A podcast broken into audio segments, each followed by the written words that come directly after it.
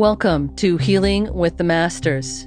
We are so delighted that you've chosen to hang out with us for this series of speakers, inspirational wisdom, powerful affirmations, invocations, activations, prayer, and healing. Healing with the Masters represents transformation, to ignite your light and to show you a framework of possibility for moving into a new way of being in your life, modeling that for others in your life, and changing the whole planet. Enjoy this powerful series. Now, if you're interested in joining us live, then just go to hwtmpodcast.com. That stands for Healing with the Masters, hwtmpodcast.com. Register there for the current season. And did I mention? It's free. Join us absolutely free. You just have to register. But for now, enjoy these shows because they created the most amount of transformation. They created the most amount of buzz, insights, and miracles of possibility. These are just as powerful as the day they were recorded. The vibration and energies are still present and available for you. And if you're listening to them, it's because you're ready right now. Know that you helped to create this content. Your desires and intentions have brought this very broadcast here before you. So listen, engage, and enjoy. And again, if you'd like to join us in our live season, remember to go to hwtmpodcast.com. You just have to register. Join us, experience the light, absolutely free. Now enjoy this show.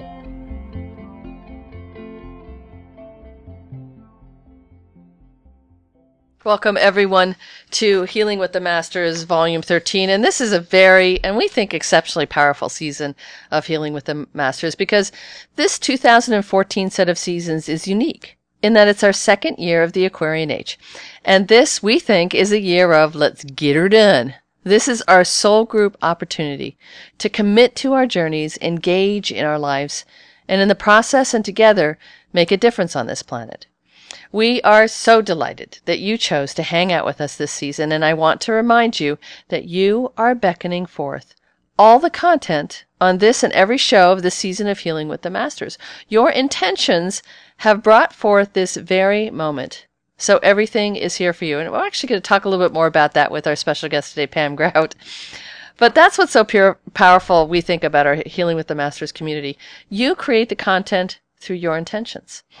We also want to remind you that the healing part of our name can sometimes make you feel like, well, if I need to be healed, there's something wrong. And we do that on purpose because what it actually means is transformation. It means realignment. It means repatterning. It means you are on a pathway to change it all.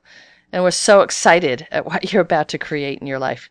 Now, you may think that the masters that are our remarkable speakers that we bring on each week, but we also know that you are actually the master you are seeking. All of the answers are within you, and the master teachers you're hearing on this series are giving you the nudges and the hints as to who you truly are, that bright, sparkling being of light and love that you are. Now, today, I am so excited to welcome a very, very special guest. Today's guest is Pam Grout. Pam is a world traveler. She's a loving mother, a best-selling author, a millionaire, and an inspiring witness to everyone she meets. Now, here's what's really cool about this bio. Pam lives what she teaches. She lives what she writes. She creates the world that she lives in and the life she lives. So, only four of the above things about her bio are true so far. But that line is an affirmation that she started using 20 years ago before she ever had a child, before she ever became a travel writer, an author, or before she even liked herself very much. And evidently, affirmation works because she can proudly say that all but one are true, and one is rapidly becoming true with this new book, E-Squared. This amazing woman lives in Kansas, and she is someone, I love this. You call yourself a putterer. And I love that because it's actually a very feminine term and it creates a tremendous amount of freedom. It means really just puttering in your life and not giving it too much meaning. That's what I take it as. She is a writer, an amazing, beautiful writer. If you haven't read her new book, E-Squared, you must. But E-Squared is the overnight success that was preceded by 15 books. She sold... Exactly. Right? I remember Bonnie Raitt saying, yes, I'm an overnight success, having played in bars for 20 years. So she has published 15 books so far. She sold articles to dozens of publications, just to name a few: Travel and Leisure, Outside, Family Circle, Modern Maturity, New Age Journal, Scientific America, Explorations, Travel Holidays, Snow Country, The Washington Post, the Detroit Free Press, and so on. She's also the Midwestern Stringer for People magazine, and she's worked with the most amazing, covered the most amazing stories for people. She also writes a travel column called Now, Where Was I? She's been to all continents on the planet. She also works for Huffington Post. A prolific, amazing writer and sharer of possibilities, Pam Grout. Thank you for joining us on this season of Healing with the Masters. It's so great having you. Oh, well, thank you so much. It's great to be here. So I love, you know, a lot of talk right now is about your book, but I know that this is not. This is something that is kind of a conclusion, not the start, for your career in manifestation. And I'm curious. When you started this book, what exactly did you want the reader to achieve from as they read this book, as they went through this book? What was your intention for the reader?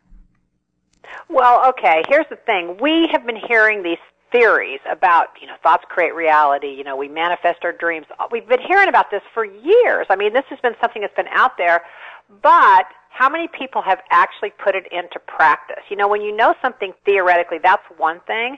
And so the reason I set them up with 48-hour, really easy, simple scientific experiments, because this way we can actually put it to practice. I think it was Jesus or Paul or somebody in the Bible said, faith without works is dead.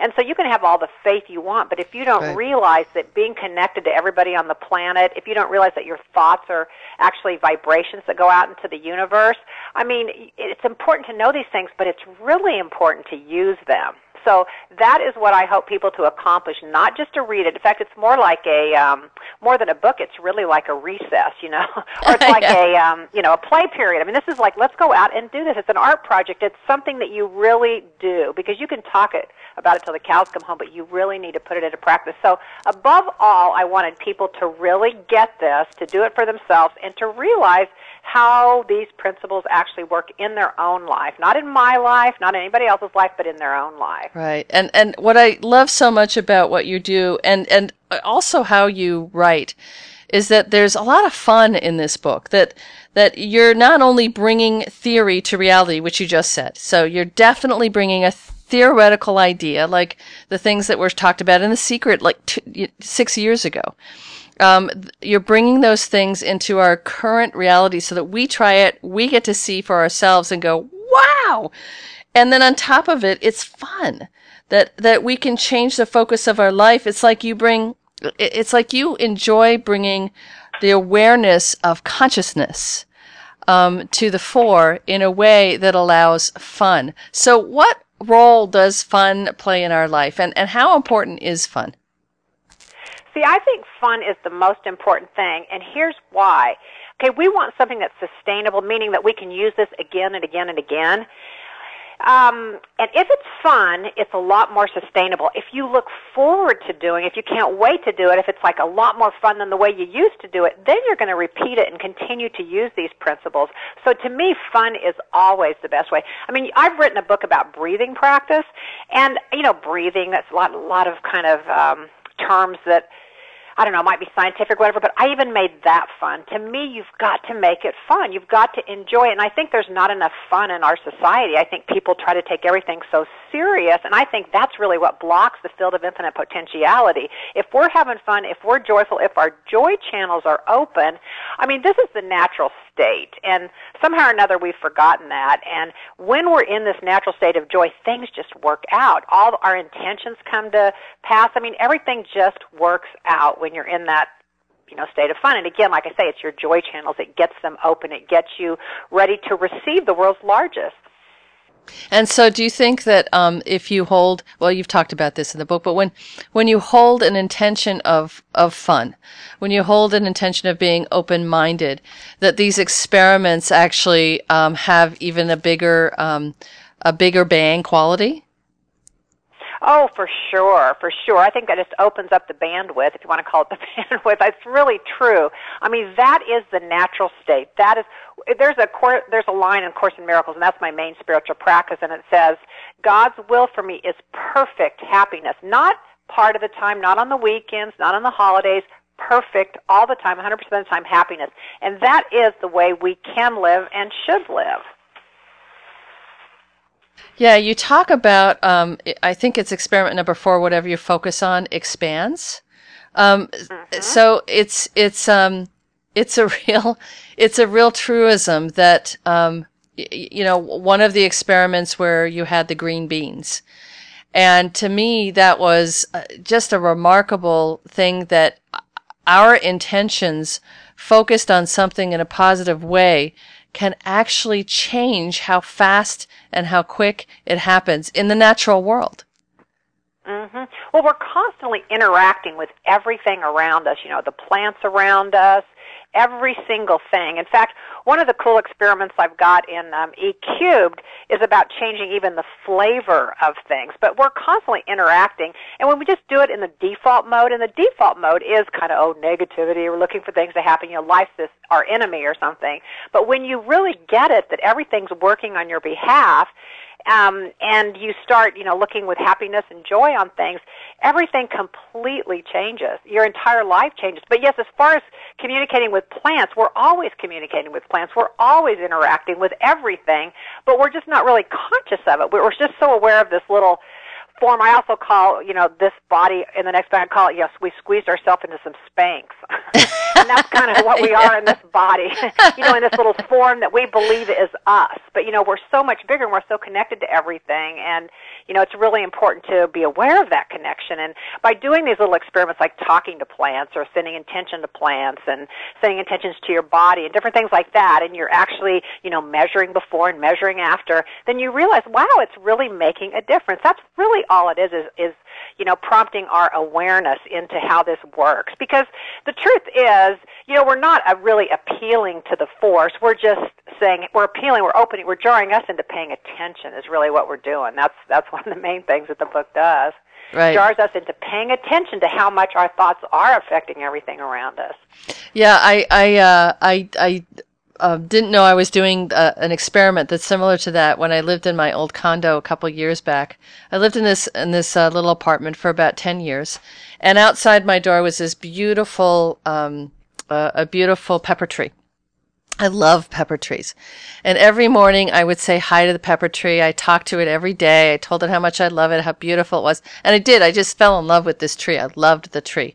And it felt like the tree actually loved me too. So it felt like I was receiving as well as giving.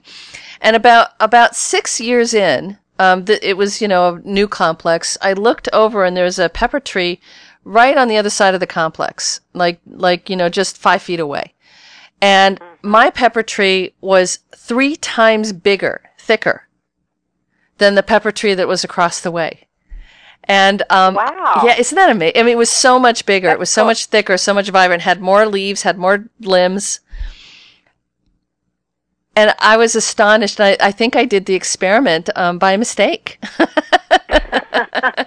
You did it for 6 years, and you made a beautiful tree. You know, some people take care of dogs, and some people have, you know, cats. You have pepper trees, so how cool is that? That's right. I was so sad when I had to move, but I think the pepper tree, I still think about it, so I'm sure it's still receiving that. So, you know, speaking of fun, one of the things you do in the first chapter or the first experiment is the God Whoppers, and I'd love to talk a little bit about that, about what, first of all, after all this time, why do we still believe some of them? And secondly, maybe you could just walk us through what some of them are. Oh, yeah, the Whoppers about God. Yep. Well, see, here's the thing. That is the name that's been used for this, you know, this force. I mean, right. That's this force, this connection we all have, and a lot of people have called it God. And because there are, you know, the 10 Commandments and all the different rules around God, we think that God's this judging person. A lot of us haven't used it. So I think by getting rid of some of the myths that we're more inclined to use them. I mean, a lot of us have run as fast as we could from any kind of organized religion and all the rules and all that kind of stuff. So basically what I do in the book is I call it the elephant in the room, because part of the reason we're not using this force in the way that we could is because we do have it tied up with God, which, as I also say in the book, has more baggage than the Chicago airport, on the day after Thanksgiving or the day before Thanksgiving. But anyway, do you want me to go through some of the myths? Yeah, let's talk about a couple of the myths, yeah. Okay, all right. Well, one of the first ones is that God is a him. A him, not a her. But really, this force is more like an it. We don't talk about Mr. Electricity or Mrs. Thermodynamics. I mean, this is an actual, it's not a him. And I think when we kind of make it into a him, we sort of think of it as a person, kind of like us, that judges the same people we do. I mean, this is a totally loving force that is all limited, all powerful. In fact, we can't even understand it. It's so amazing. It's so infinite. And so we don't even really understand it at all. Anytime we try to put words on it, we're only limiting it. Somebody one time called it the Radiant X, and that's one I really like. Oh, yeah, Radiant X, that's really pretty cool. But, I call it the field of infinite potentiality. But anyway, so that's one of the whoppers, that God is a him.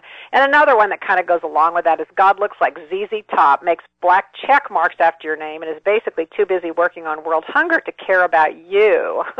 So that's another one that's kind of funny. I guess it could be like Duck Dynasty, right? No, not just exactly. ZZ Top, those guys. Yeah, right. When I wrote the book, I don't think Duck Dynasty was around, because, people do think they kind of look like the Duck Dynasty, those guys with the long beard, certainly. In fact, one time my agent had no idea even who ZZ Top was. I'm thinking, what? I've seen ZZ Top. But anyway, I guess enough people did. I think my editor understood it, because she didn't question that at all. And then one of the big ones we have is that God plays favorites, that it actually likes some people better than others. Like, for example, Jesus. I mean, Jesus said, anything I can do, you can do better. I guess that was Annie Oakley that actually said that. But anyway, he did say that we can, everything he can do, we can also do. And he also didn't say, worship me. He said, follow me, which means follow me, do what I do, align with the Spirit, and you too shall, accomplish everything that then I can accomplish. So that's another one, God plays favorites. Another very popular one is God rewards our suffering and gives brownie points for our sacrifice. Like, we all think, if we be really good right now, that someday we'll, die and go to heaven. Well, what's wrong with having heaven on earth and, being happy now? So that's another one that, kind of gets in our way. Another one is that God is just so demanding. And the truth of it is, God doesn't expect anything from us. God is simply, answering our bidding, and our bidding needs to change. Our bidding is, what we're thinking, what we're conscious of is often, the negativity. And so we've created this world of negativity by our erroneous thinking. Another one is that you don't want to ask too much from God. You certainly don't want to bug him. Yeah, we don't want to bug God. Yeah, exactly. Be really coy and say, well, if you have time and maybe if you think about it at some point, maybe. Well, we don't sit over our coffee makers in the morning and go, please give me some caffeine. We know that if we plug them in, they're going to work. And that's how this force is. The field of infinite potentiality is just as dependable and reliable as the electricity that comes out of our sockets. And that's how we need to look at it. That's why when we quit thinking of God as this man with a beard, right, then we can realize it's actually this force. It's an it. I mean, that would be the proper pronoun, not he or she. And it's very dependable, and we don't have to beg. We don't have to be a good enough person to be able to use electricity. It works because it works and because it's there, and it's always available for our use. Yeah, now, so of course, electricity also has resistors. Right. And that's what a lot of us do. We resist it. We put up blocks. But anyway, right. Like you were saying with the electricity, it would be like us living in modern times and saying, no, I'm not going to plug in because I'm not sure if if I'm worthy or if it's really going to happen. Yeah, this guilt that I have. I shouldn't have. Call my sister Mr. Poopy Pants or something. So I don't deserve to plug in the toaster. right. So yeah, so no, it's always there. We don't have to do anything to gain it. It works just as well for the saint as it does for the sinner, to use that term that I really don't like. But I mean, it works for everybody. It doesn't play favorites, and it's very dependable, and that's really an important thing for us to get. Beautiful. And then another one, I guess I've got 8 of them in here. I'm actually looking through the book. God is just so vague, you know. The truth is God is not vague. This force is always there, and we need, to condition ourselves to believe that it's just as dependable as electricity. And then another whopper is that God only answers when he's good and ready. So we don't have to earn anything or, get any get-out-of-jail-free cards. I mean, he's always there, always responding, again, to our thoughts and our intentions and our consciousness. So we can't not be interacting with this force. We always are. We just need to, shine up the way that we that we interact with it, and to expect different things, to expect happier, more joyful thing. Well, one of the things that you're talking about when we are changing our relationship and our viewpoint and our angle of perception of what you call F peace, and that's the field of infinite potential, right? Is that what it's called? Infinite potentiality. Potentiality, yeah. Yes. Same thing, yeah. So one of the things that we have to overcome that the book helps with is conditioning. So if you were to have, if someone were to come to you very specifically, almost like a counselor, and say, you can't believe what's happened to me in my life. And it's made me XYZ. It's made me, with all the labels that we put upon it, fat, not able to, not good enough. What do you say to them about that, about how conditioning controls us? Well, that's a story that they put a lot of energy and a lot of investment into. And little by little, we need to change our story, because the only reason things appear as they do now is because that's what we've expected. I mean, basically, we get up and live the same day over and over and over again, expecting the same exact things. And that's why imagination is so important. But always, we need to take our focus off the way things appear to be and focus on the things we want to be. And people go, but that's what's true. I mean, that's what they commonly say. Well, the only reason it's true is because that's what you have focused on for all these years. I mean, as soon as we're always looking to identify problems, and then we write a blog about it, and we call our friends and tell them about it, and we just go on and on and on about our problems. Never do we call up and go, hey, what's going right today? Or, we go, oh, what's wrong, honey? To our kids. It's like, what's right? And that's what we really have to do. And no matter what it is, it's all about perspective and how you see it. And some of the things that we look at as, oh, that's a horrible thing to happen, ends up leading us to the most exciting, wonderful things that ever happen in our lives. So our judgments about what is going on is one of the things we really need to change. I mean, the more you can surrender to whatever is happening, the quicker it can just flow right on through. But the main thing is just tell a different story. And it's really kind of simple. And here's the thing. This is not hard to do. It's just very different than the way we've always done it. So that's the thing. This is a really simple process. This is a simple thing to do, to follow these experiments and to change our thinking. But it is very different than the ruts that we've been in for all these years. So it's not hard. It's just very different. And usually we tend to go back again and live the same day over and over and think the same thoughts and be in the same ruts and expect the same, news on the television. But if we can imagine and start looking at different, bigger possibilities, then this FP, and we can open up to that, can come flowing through and bring in all the, miraculous, wonderful things that it wants to bestow us with. Yeah, that notion of let's focus on what's right. That's just, that can change everything, can it? Like if we just woke up in the morning and focused on what's right, and focused in a given moment where something appears to be going wrong, and simply bring our attention to what's right. As you say in the book, what you focus on expands. So and you've got these experiments that prove these notions that what you focus on expands. And so when we're in this process of expanding, and like a big, huge life event shows up, like something that just is like out of the right field. It feels like it's a curveball, unexpected, tragic, whatever. How do we manage the fear within this paradigm? Well, we all, as long as we need to really enlarge it. Well, what else is going on?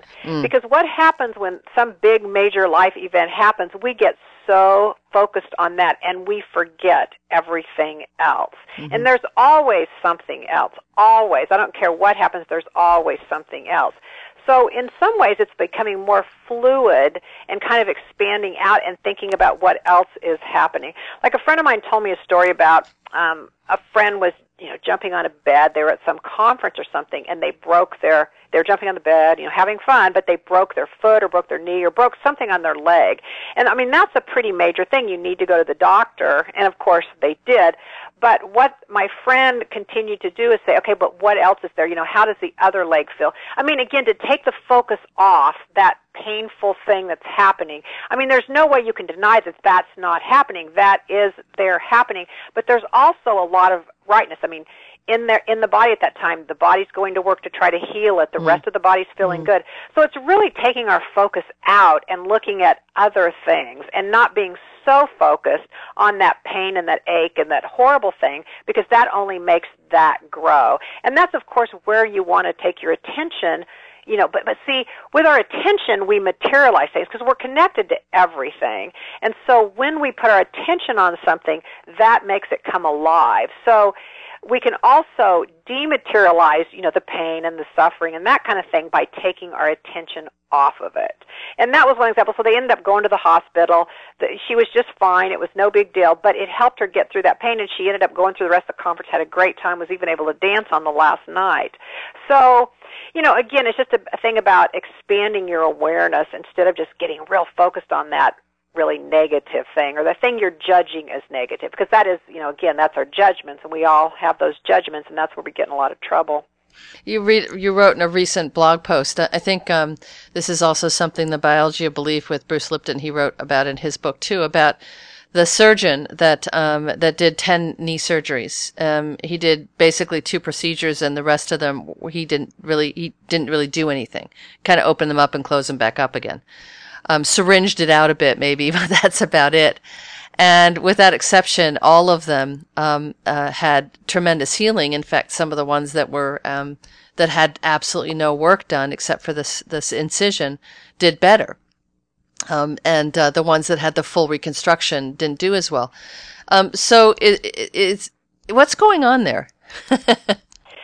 Well, we get the expectations that we're looking for. In fact, you've heard of the placebo effect, yes, which is what that story illustrates. Mm-hmm. I heard a really interesting placebo, well, 2 things that I heard last week that were really fascinating to me. You know, we've all heard that stress causes all these problems in our life.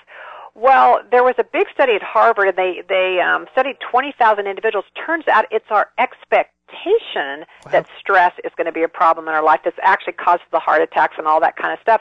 So if we could actually get it that stress can make us happier, or that stress can enliven us. So I mean, that's how strong our expectations are. For all these years we've been saying, you know, avoid stress. And I'm not suggesting that we should try to have stress, but right, when we do have stress, it's good to realize that it doesn't necessarily have to cause all those other problems if you expect that to happen.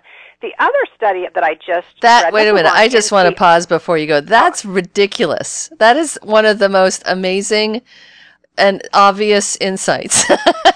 I mean, duh. I know, right? Like, duh. The woman, right. I know. And the woman that talked about this, she's a psychologist, and for years she's been saying, you know, eliminate stress. She goes, and I apologize, because as long as we keep telling everybody, oh, stress is going to cause all these problems, and we hear that everywhere. We hear it in science, we hear it in medicine, we hear it everywhere. But as it turns out, the expectation that stress is going to cause that, in fact, that was talking about it said it's the 3rd leading cause of death. It's the expectation that stress is going to cause you these problems. Right. And I thought that was really interesting. That's fascinating. And the other thing that you talked about, the guy who was on the cancer medication. And he begged and begged and begged to be on this cancer medication. And then, do you want to finish telling the story? Oh, yeah. Okay, it was in the news that this cancer medication was really working. Yep.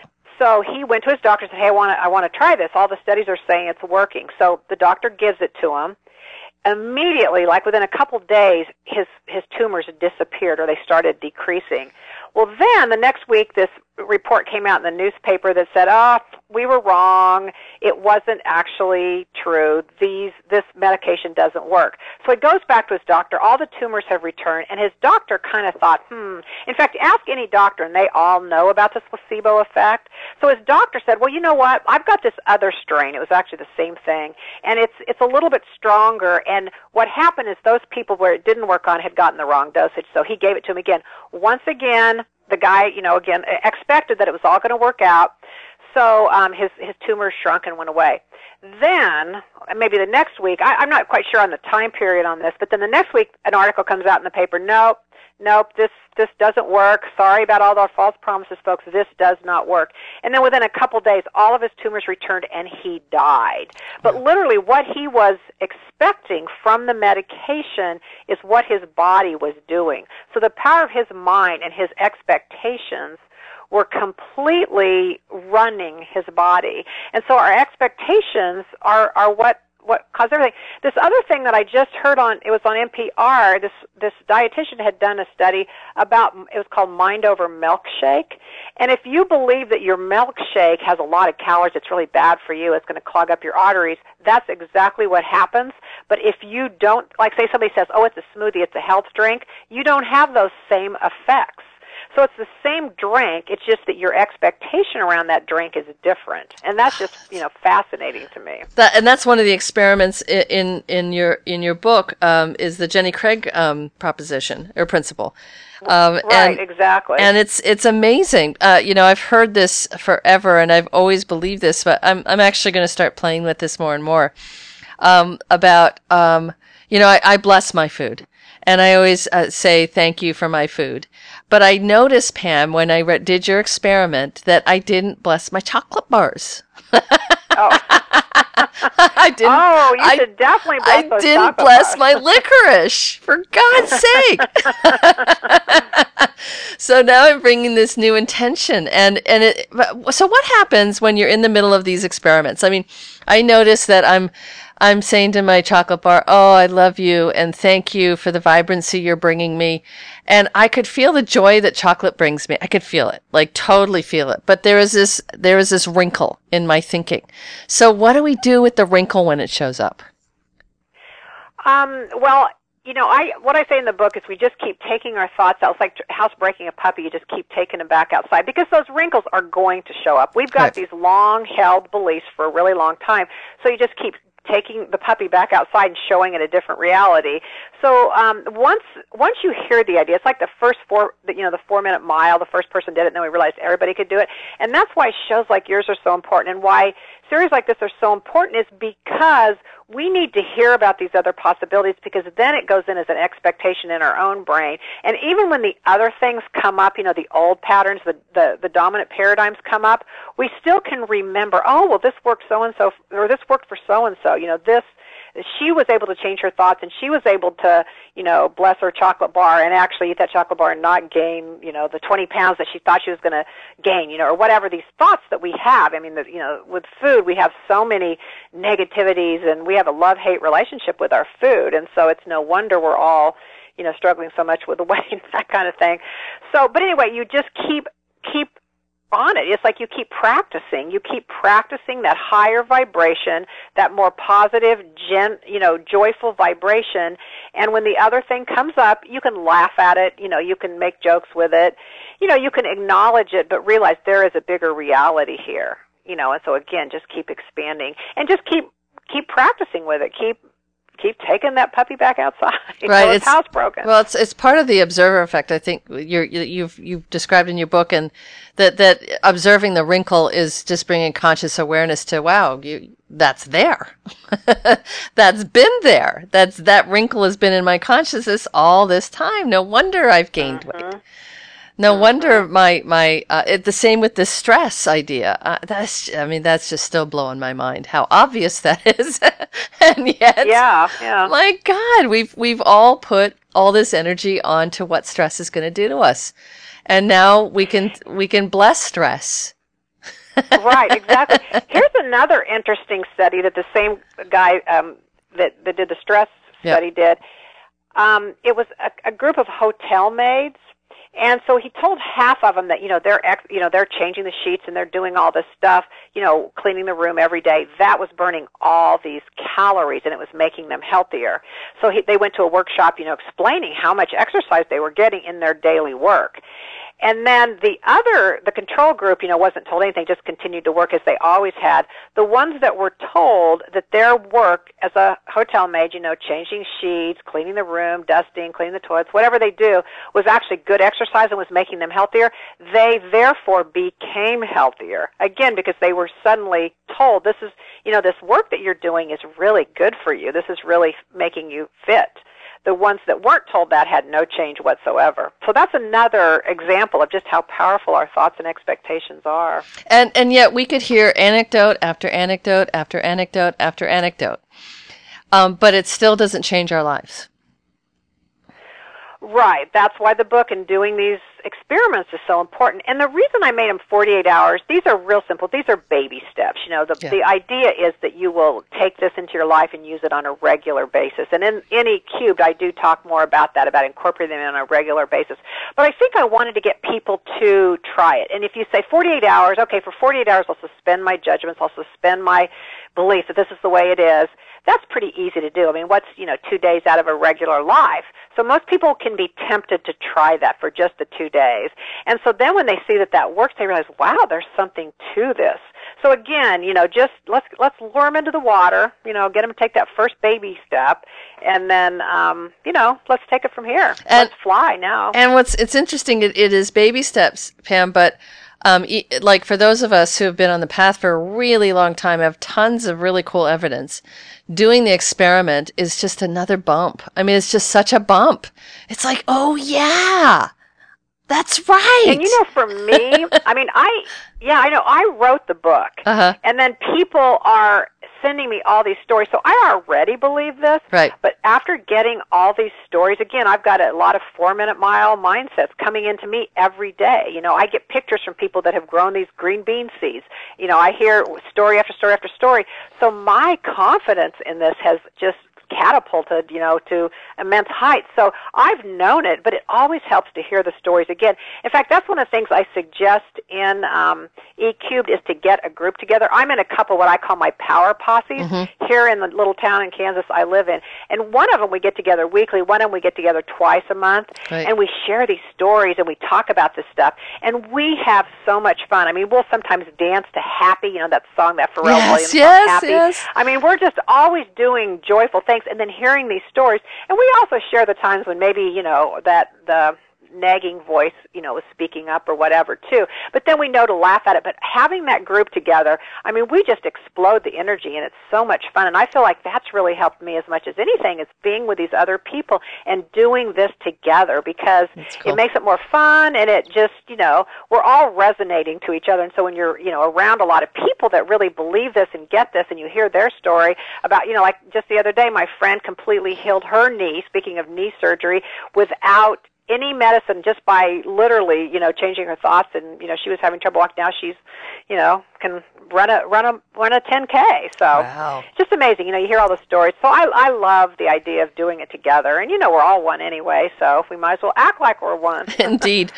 So along those lines, we've actually created a page for using Pam's book. So if you go to healingwiththemasters.com/E2, which stands for E-Squared, but it's the letter E and the number 2, we've got a page set up with all the experiments.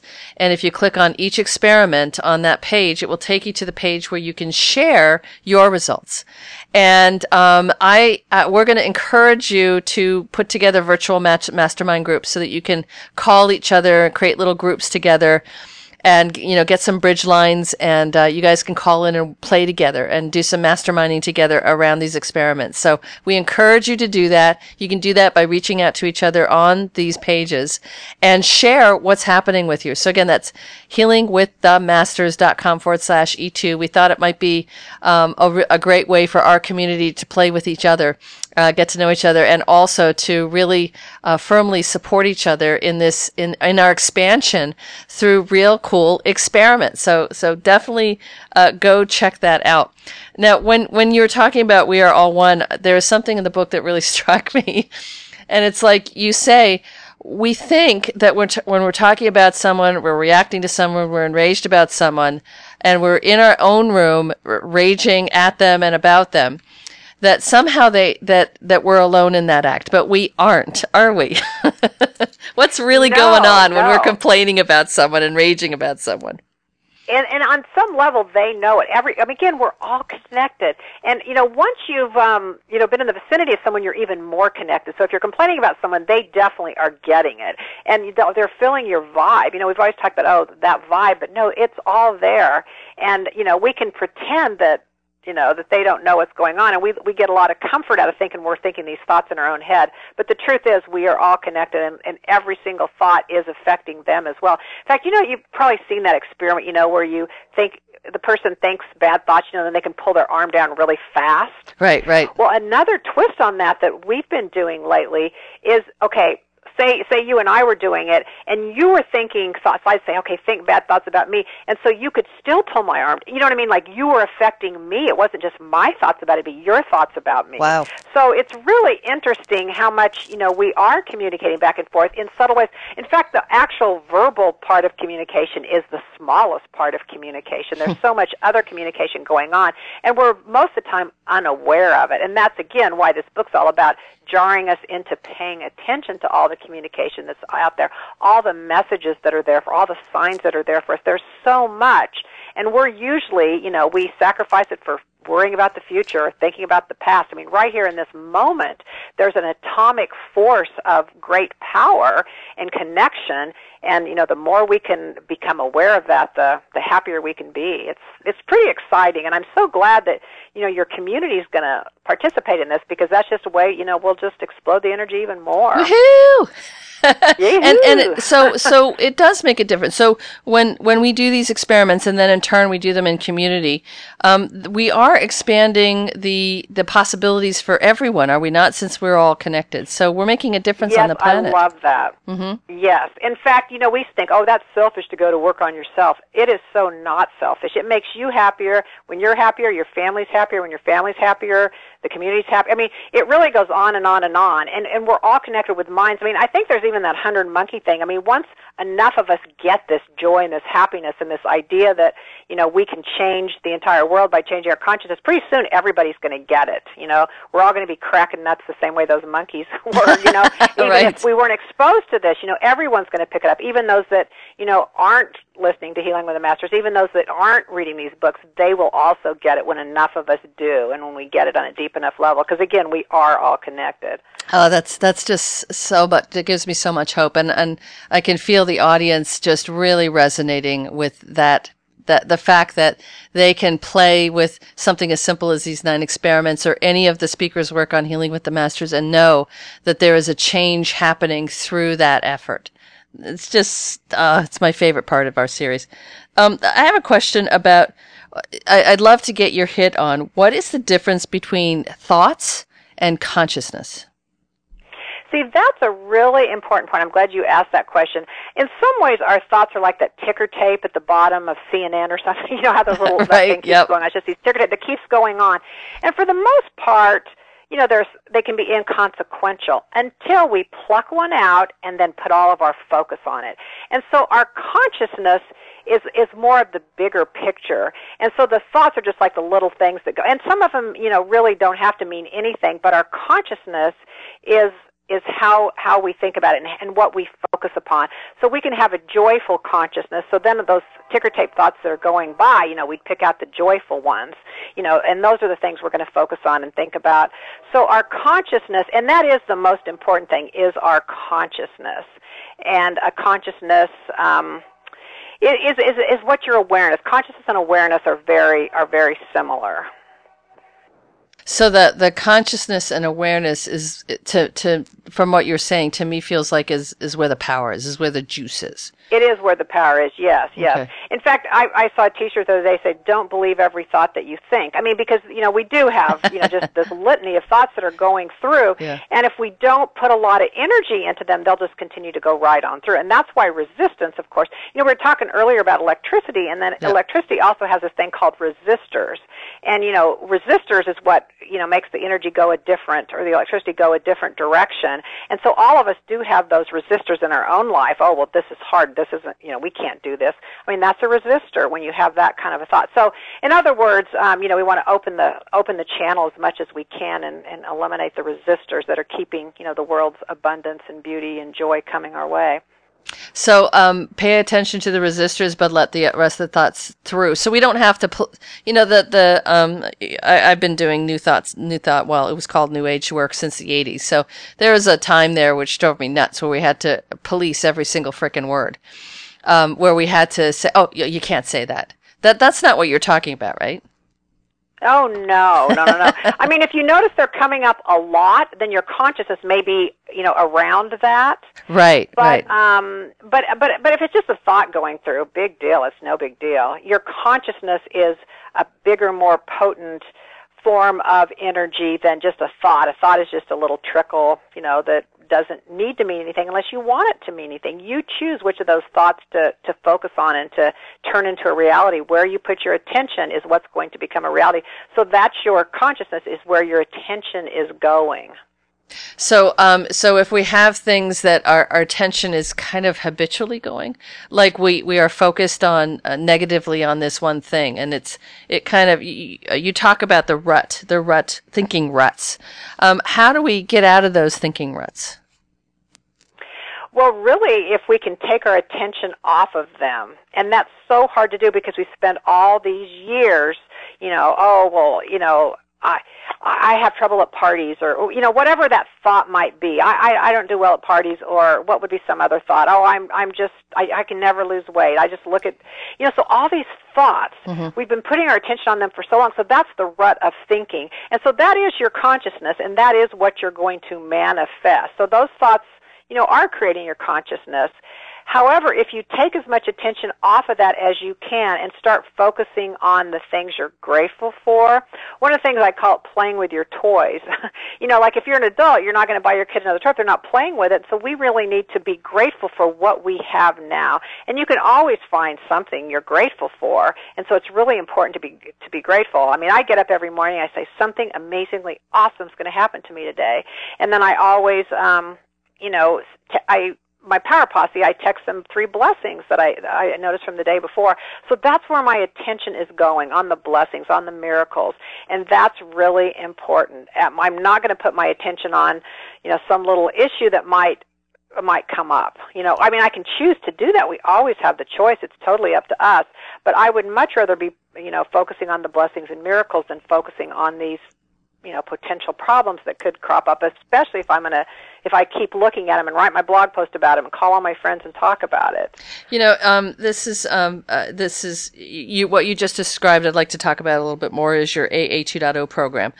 And I'd like to talk about a little bit more about what that is and what your power posse is. So if you could go into just a little bit more detail so our audience can do the new AA. Yeah, in fact, I've got some people on Twitter with the hashtag AA 2.0, and that's A period, you know, 2.0. And so you've heard of the 12-step program, the old AA. Well, this one's so easy, it only has 2 steps. And the first step, and this is so simple, you know, as you get up in the morning and, you know, you proclaim before you even get out of bed, something amazingly awesome is going to happen to me today. Well, that's AA, amazingly awesome. It may not be grammatically the best thing to say, but it, you know, AA, something amazingly awesome. That's my expectations. That's how you're pre-paving your day. That's what you expect to happen. The second step, and again, I have this power posse. There are 6 of us in this power posse, and all of us text blessings to each other, 3 blessings. And I've always been big on gratitude, and I would say things like, oh, I'm so grateful for my daughter. I'm so grateful for my career, you know, blah, blah, blah. But now it has to be something different every day. Each day, it's a different blessing. You can't repeat them, so you're always finding new blessings. And I like to say I'm like Lewis and Clark out there scouting blessings and miracles. I'm looking for new territory. And so it's just opened my world up, you know, to find even more blessings. I mean, I have a little thing on my blog I do called Why I'm the Luckiest Person on the Planet, or I'm the Luckiest Person on the Planet. And then I have part 1, part 2, part 3.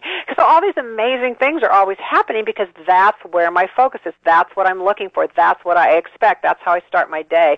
And that momentum of the beginning of the day is really important. Okay, so this is really cool. So we can find with these groups again that we can make an agreement to text. And we're texting our personal blessings, what we're grateful for, what's right in our life to however many people are in your posse. Well, you know, one to how many ever you want. And so you're in turn receiving a text from these six different people. So five. Six of us, so I get five. You get five every day. Every morning you get five, and you hear their blessings, what they're grateful for. You likely get some ideas there of what you can be. Oh yeah, that's a good one to be. I'm sure. Yeah, sometimes the first one that puts it out. Oh yeah, and then everyone else uses it. and then we don't really do that, but it gives you ideas. Yes. And then the first thing is amazingly awesome, and it's interesting because. I have been feeling challenged of late. You know, I've had these really, really crazy, big, huge. Some somewhat tragic events. My sister passed away last year, and it's created a wave upon wave of interesting new ways of observing my life and being and opening up, and it's cracked me open, no doubt. But I have many moments of deep, deep sadness and grief. And last night I was having one of those moments as I was, rummaging through your book one more time, and I thought about this amazingly awesome thing that you shared in one of your recent interviews, and I'm like, wow, okay, let's try it, let's play it. And so, today was a particularly stressful day, and I now know that stress is actually something that enlivens me. I'm just kidding, but I just got that from our interview, so I feel so much better about the stress today. But I did. I woke up saying, last night I said something amazingly awesome is going to happen tomorrow. And my gosh, that simple thing allowed me to have this place of peace that, wow, I can just set the week aside. It's a big week for me. A lot's happening, a lot on my plate. I can set this big week aside and just trust that something amazingly awesome is going to happen. And I think it's happening because I think part of the amazingly awesome is you and this show, because I feel great. Oh, good. I'm so glad. Yeah, it makes a huge difference. It really does. Yeah. So I like that. AA 2.0, amazingly awesome, and then texting your three blessings to your power posse. I like that so much better. You could call them as well. Okay. You could call them. Any way you want to do it. But right. For those that are on Twitter, if they want to get involved in the conversation on Twitter, there is a hashtag, AA 2.0. Okay, so we could do it there. Sending their blessings in. Yeah. Got it. Place to do it. Beautiful, beautiful. Okay, so hashtag A.A.2.0. Is that right. It? Okay, perfect. So if you guys want to participate in that, send your blessings to hashtag A.A.2.0, and that's on Twitter. So this is really fun. I heard you say, I can't remember if I heard you say it or read it in a book, that spiritual means the opposite of material. Could you say a little bit more about that? Why that's important? Right. Like in quantum physics, it's the possibility that congeals into a physical reality. So spiritual is when it's still in that form of ideas, of something you can't see. Like the physical form, the material form is more the five senses, and so that's somewhat limited. Spiritual is not limited in any way. Any possibility is there. And so again, what you focus on more, you congeal it into your particular life. You draw it into your life, even though you're already connected to it. So spiritual is unseen, it's unlimited, it goes everywhere, it's omnipresent, whereas material is, what you can see, touch, taste, feel, hear. That is the material. The spiritual is from the material comes from the spiritual, but the material's so limited. The spiritual coalesces into the material. But the big picture, the thing that we really want to go for more is the spiritual. The spiritual is where all the juice and the excitement is, and the material is just, what we're seeing, what we've created in this particular dimension. And so this is kind of what we're playing with these experiments is the spiritual. Exactly. And the big idea, the imagination, the thinking of other possibilities, being open to all the other possibilities, getting rid of all those blocks that have coalesced what you're currently seeing into your life. Right. So I have a couple more questions. What role does prayer have in all of this? Well, you know, we think we're only praying when we, you know, please God, you know, send me a new partner, or please heal my cancer, whatever. We're actually praying all the time with our consciousness. Again, we're interacting all the time with this field of infinite potentiality. So when you say prayer, you know, we have a definition of our mind of what prayer is, but it's a lot more than that. It's not just a single plea to the big guy. It's actually how our consciousness is going out and interacting with this field of potentiality. So we're constantly praying, and we actually sometimes pray to bring more of the same in. In fact, actually that's how we pray the most often, is by keeping our consciousness the same. We're continually praying, if you want to call it that, for the same thing over and over and over again. And when we let go of that, and when we you know, expand and become aware of this bigger possibility, we are praying for, you know, more of more exciting things to happen, more joyful things to happen. So praying is akin to our consciousness. Beautiful. So praying is something that we do every day through the treads that we ride in our thinking, whether those are positive or negative. Yeah, I think one of the saints said, you know, we pray by breathing, you know, so we're constantly, you know, sending out our consciousness, our thoughts out into the field, and so we're constantly asking, if you want to call praying asking, begging, so to speak, for what we're getting. You know, if you want to know what you prayed for, just look around your life, and that's what you've been praying for.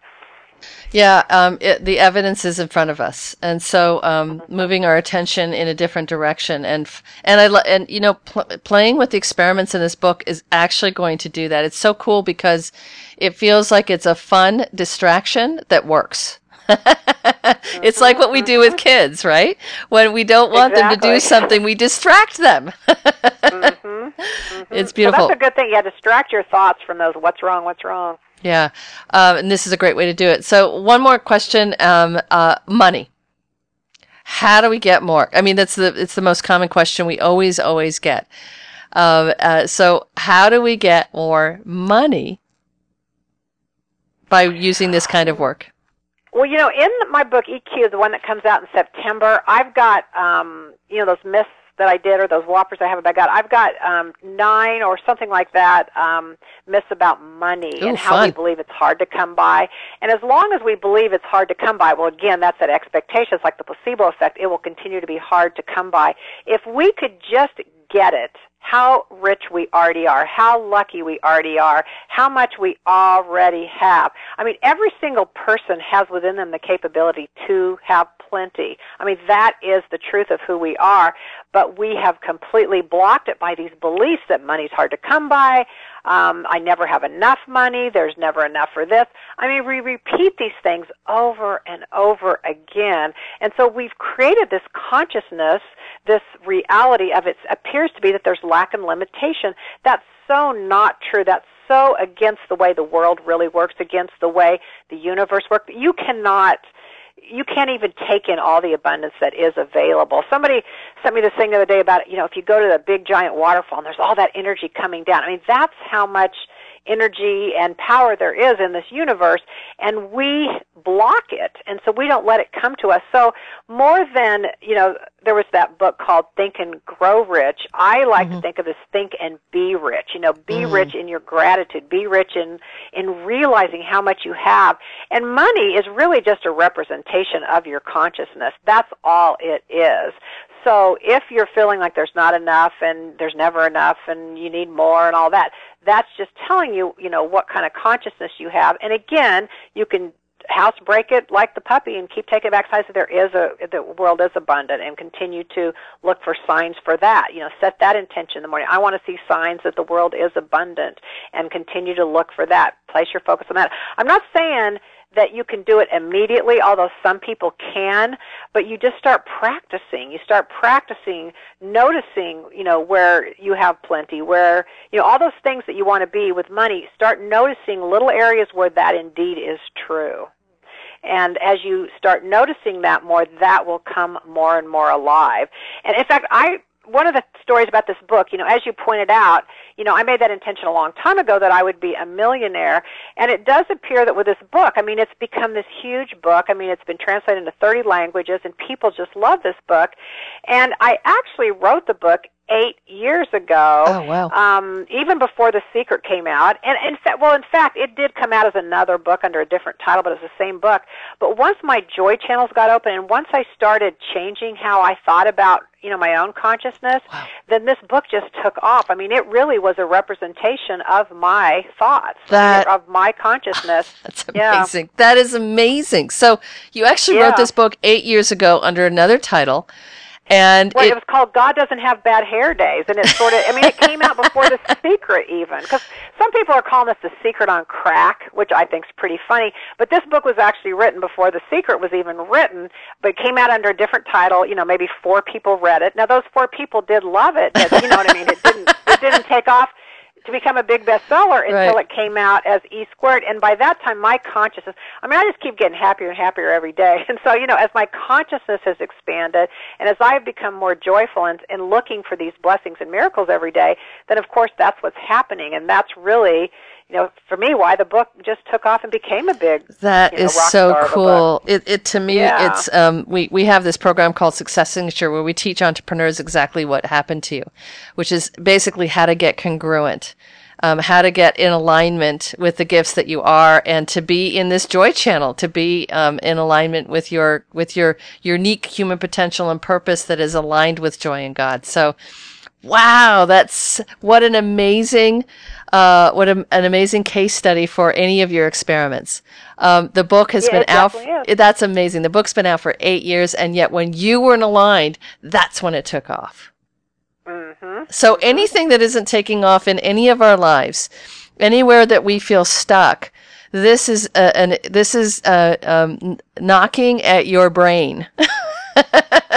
Hello. That there is tremendous possibility when you get this. And something you just said was also interesting, which is, using those thoughts, using those resistors, using those moments as kind of just a stop point to change the energy. So using it as a barometer or a symptom that you can point to and say, wow, that's where my thoughts are. So therefore, that is what I'm actually creating. So what do I want to create now? Is that the idea? Right, exactly. Right, exactly. Hmm. And so to realize how much power you've had in creating what you've created before. And one thing, too, I always like to talk about the trampoline effect. If you think you're going down, I mean, the harder you go down, the more you're going to bounce up. And so really it's like either direction you're going, it's kind of fun on the trampoline. You know? But just to realize cool. You know, the momentum's going to go, it's going to take you right back up. So you're not like really falling, you're just, you know, bouncing up on the trampoline. Oh, that's beautiful. And I think that's a lovely thought to stop on. You're never going down, you're always going down in a trampoline that's going to take you up even higher. Love it. That's right. That's perfect. Yeah. Well, thank you, Pam Grout, for this exceptional call on, and I feel so much better than I did when I started the call. Thank you so much. And I can feel the audience really bucking up at the possibilities in their lives. So if you want to join our Healing with the Masters community in playing with these wonderful 9 experiments, just go to healingwiththemasters.com / E-squared, E and the number 2, healingwiththemasters.com / E-squared, and play with us and share with us your experiments. This should be fun. Thank you, Pam Grout, for joining us on Healing with the Masters and sharing the possibilities, the infinite field of potentiality. Thank you. It's been great fun. It's been really fun. And thanks all of you for joining us on Healing with the Masters. I am so honored and so incredibly privileged that you said yes. We know you have a lot of choices out there, and we love that you choose to hang out with us, even if it's for a little while.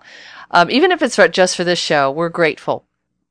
Because as I said at the beginning, your contribution leads to the amazing content that we bring forward. The mechanisms of the universe are so incredible that what you thought a year ago made us look at Pam and bring her forward, as it does with every speaker. So thank you for the co-creation. I love you all. Thank you so much. Until next time. think good thoughts. Bye now.